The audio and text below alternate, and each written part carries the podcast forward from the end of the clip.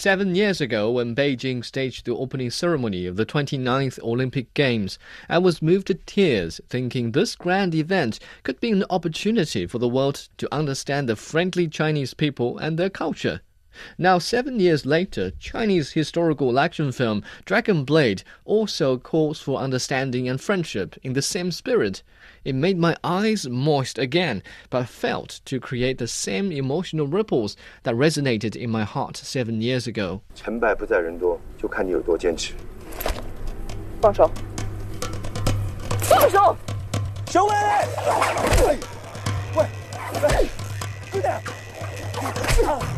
Kong director Daniel Lee's Dragon Blade stars Jackie Chan and tells the story of a Roman legion that found its way to the northwest border region of the Han Empire. Roman general Lucius, played by John Cusack, clashes with Jackie Chan's character Huo An, a commander of a Silk Road protection squad. Circumstances push the two sides to a truce before both sides face annihilation by the usurping Roman Emperor Tiberius and his overwhelming expedition troops. Hey, Hey, hey, stop! What? Stop! Listen!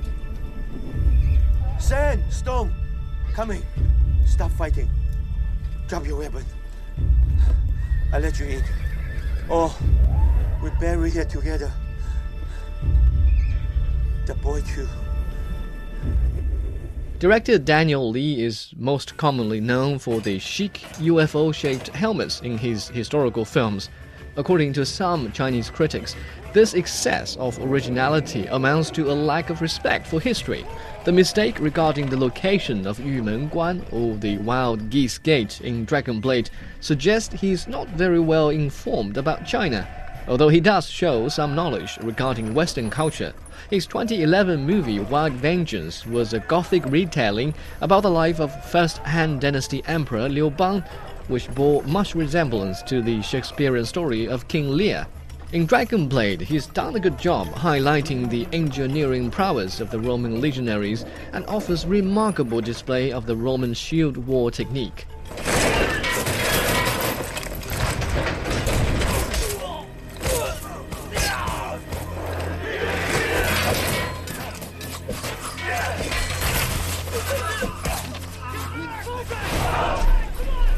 The visual aspect of Dragon Blade exceeds the standard of a Chinese blockbuster production, and the story would have developed smoothly had Daniel Lee been able to rein in the ill placed enthusiasm of producer Jackie Chan.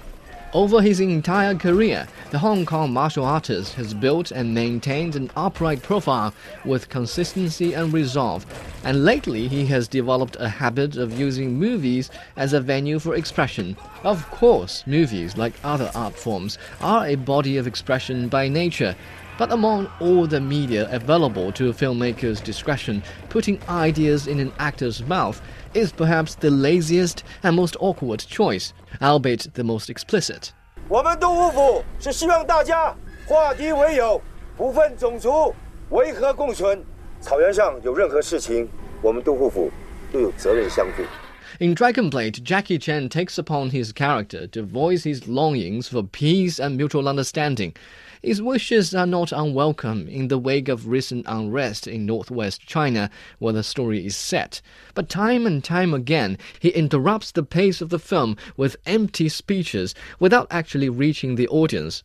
In fact, the seven year old actor Jozef Waite has better chance of winning people's hearts with a touching song than Chan's sincere words.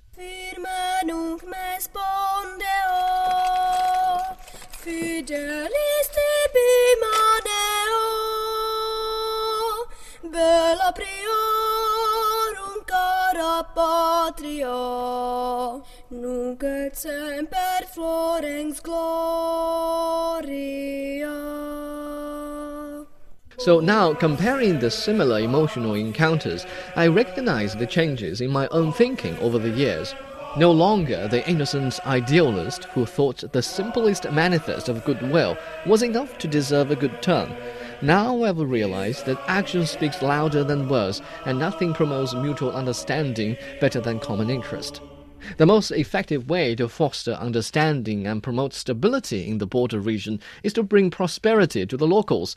And to achieve that, we'll have to rely more on investment in the Silk Road Economic Belt project than on Jackie Chan's honorable persistence in the movie industry.